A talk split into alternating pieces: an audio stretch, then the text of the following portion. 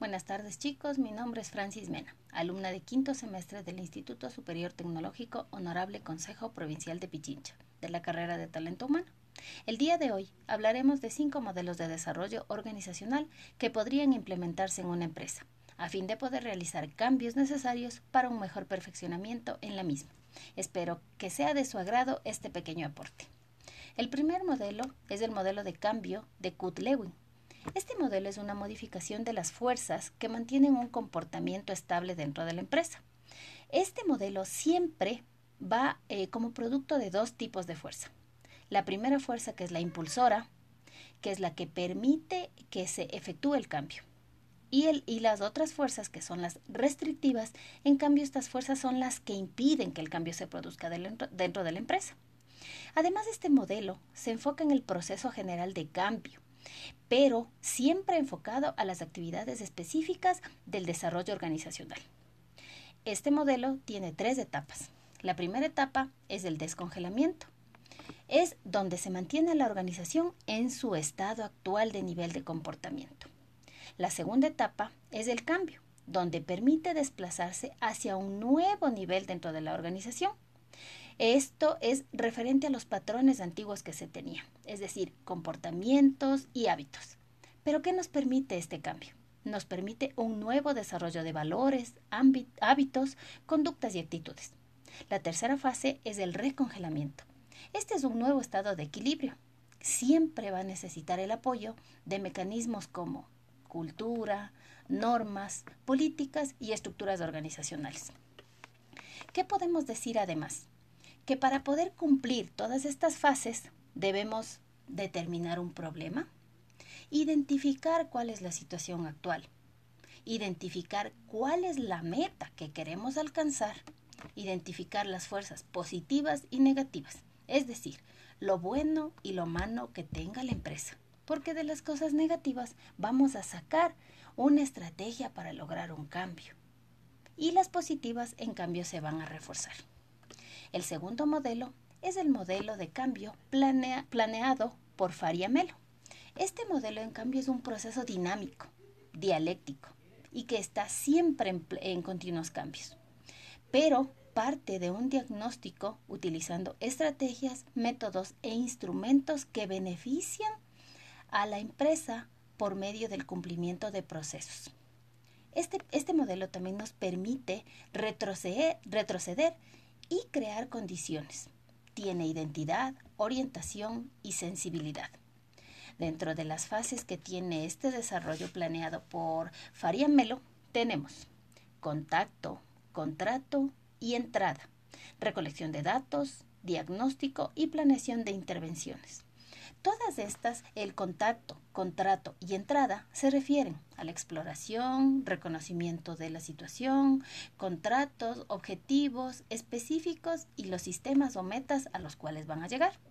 Sin embargo, la recolección de datos, el diagnóstico y la planeación de intervenciones se refieren a las entrevistas, cuestionarios, reuniones, es decir, a definir bajo qué situación y necesidad vamos a realizar un cambio siempre y cuando identificando y evaluando los problemas que tenemos. No, no nos olvidemos que debemos considerar las alternativas, efectos, costos y riesgos que tenga la implantación de este modelo para poder definir una estrategia de puntos de acción. Por último, tenemos la acción, acompañamiento y evaluación y la institucionalización del cambio planeado continuo. ¿Qué significa esto? Implantar un plan, institucionalizarlo, es decir, primero implantamos, es decir, actuamos sobre el tema y sobre una meta a cumplir, y cuando lo institucionalicemos, tenemos eh, por medio de un método y una actitud positiva, tener una solución para los problemas, obteniendo todos los resultados que nosotros estamos eh, planteándonos. Por otro lado, podemos hablar de un modelo de cambio que se llama modelo de Ralph Kilman. Este modelo no es muy, no es muy utilizado. Sin embargo, es interesante conocerlo. Puede presentarse con un cambio tal y como es deseable en las empresas. Las fases que considera el autor Ralph Killman son iniciar el programa, diagnosticar un programa, programar las rutas que se van a llevar a cabo. Dentro de esto estaría la cultura, conformación de equipos de trabajo, habilidades gerenciales, em, una correlación de estrategia y estructura para que se base la una con la otra y un sistema de recompensa que puede ayudar a que el personal permanezca dentro de esa organización. Como cuarto modelo, tenemos el modelo de Burke-Ledwin, también llamado del desempeño individual y de la organización. Este modelo permite identificar variables involucradas en la creación de cambio transaccional y transformacional.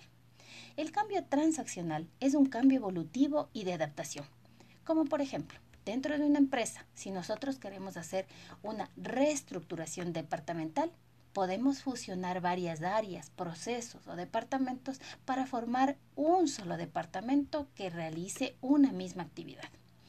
Mientras que el cambio transformacional tiene que ver con un cambio revolucionario y em, que sea alterno en forma significativa. Por ejemplo, modificar la misión de la empresa, donde se establece la distinción entre el ambiente de la organización y su cultura. ¿Qué decimos con ambiente de organización? Se define a los estudios de clima laboral. En cuanto, eh, si hablamos de la cultura organizacional, es donde se consideran los valores mismos, las normas y las hipótesis que vive día a día la empresa. Como quinto y último modelo, tenemos el modelo de investigación-acción. Este es considerado por Frech como eh, de amplia aplicabilidad que se puede, em, puede plantearse como un proceso cíclico que implica la colaboración entre los miembros de la organización y los expertos de desarrollo organizacional. Este modelo utiliza como herramienta primordial las ciencias de la conducta, donde involucran las técnicas de grupo y reconocen que la interacción entre el consultor y la organización constituyen una intervención importante para poder efectuar los cambios en la empresa. Bien, luego de haber hablado de estos cinco modelos, voy a hablar de las ventajas del modelo de Lewin. Las ventajas podemos decir, evita cometer esfuerzos erróneos, porque em, con este modelo nos permite ir mejorando el desempeño dentro de la empresa. Otra ventaja es, es de gran utilidad para las empresas grandes. ¿Por qué razón? Porque en las empresas grandes no se tiene claro el punto de partida y puede existir una gama de, opiniones de todas las personas para que el nivel gerencial tome una mejor alternativa. Otra ventaja, crea la capacidad para que el individuo tenga una mejor relación con su entorno. Es decir, mm, genera un mejor desarrollo, considerando tener un ambiente más amigable y que sea mucho mejor para aplicar un cambio. Pero también tenemos desventajas. La desventaja sería, existe mucho análisis, hay mucho procedimiento y hay poca acción. Eh, otra desventaja sería, no permite recoger experiencias ya pasadas. Eh, esta es una desventaja bastante grande ya que si bien es cierto nosotros podemos aprender de los errores, este método no nos permite recopilar la información pasada, es decir, solamente ve a futuro o desde donde estamos trabajando, desde el presente hacia el futuro. Y ese sí es un impedimento bastante grande. Y el otro eh, sería, tiene un alto costo de coordinación. Y eso para la empresa obviamente no es un beneficio porque lo que nosotros estamos buscando como gestores de talento humano es crear en la empresa un ambiente amigable para que puedan aplicar nuestra estrategia a menor costo. Vamos a hablar ahora de las ventajas del modelo de Faria-Melo.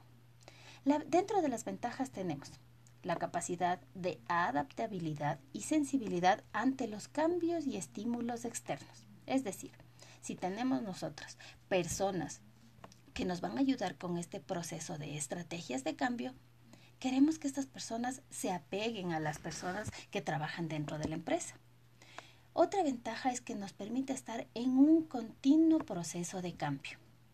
Otra ventaja es eh, nos permite identificar y ir señalando cada paso que vamos realizando y que vamos cumpliendo. Además, nos permite entablar un contacto directo con la organización y este, y este método de Faria Melo no tiene un final porque es un proceso continuo todo el tiempo. También tenemos desventajas, como son la revisión periódica del control inicial. Terminando un proceso, tenemos que regresar al inicio para ver cómo inició este proceso. Otra desventaja es que requiere de un diagnóstico con tiempo y dinero.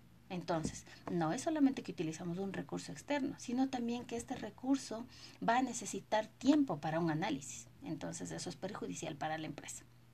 Sin embargo, tenemos otra desventaja que dice eh, que la investigación no es necesaria, ya que se cree conocer el problema. En eso no podemos estar de acuerdo, porque debemos hacer un estudio para poder conocer a ciencia cierta cuál es el problema que tiene la empresa y de ahí partir para poder hacer los cambios y estrategias para su cambio correspondiente. Y la última desventaja es la posibilidad de no encontrar un supuesto, es decir, no encontrar un problema. Si no encontramos un problema, entonces, ¿qué es lo que vamos a cambiar dentro de la empresa? Bien amigos, con todos estos modelos espero que haya servido de un aporte importante para que ustedes puedan conocer y saber qué modelo de cambio pueden utilizar en cada una de sus empresas, obviamente realizando un estudio con antelación para conocer cuáles son las falencias de la misma. Hasta una próxima oportunidad. Muchas gracias.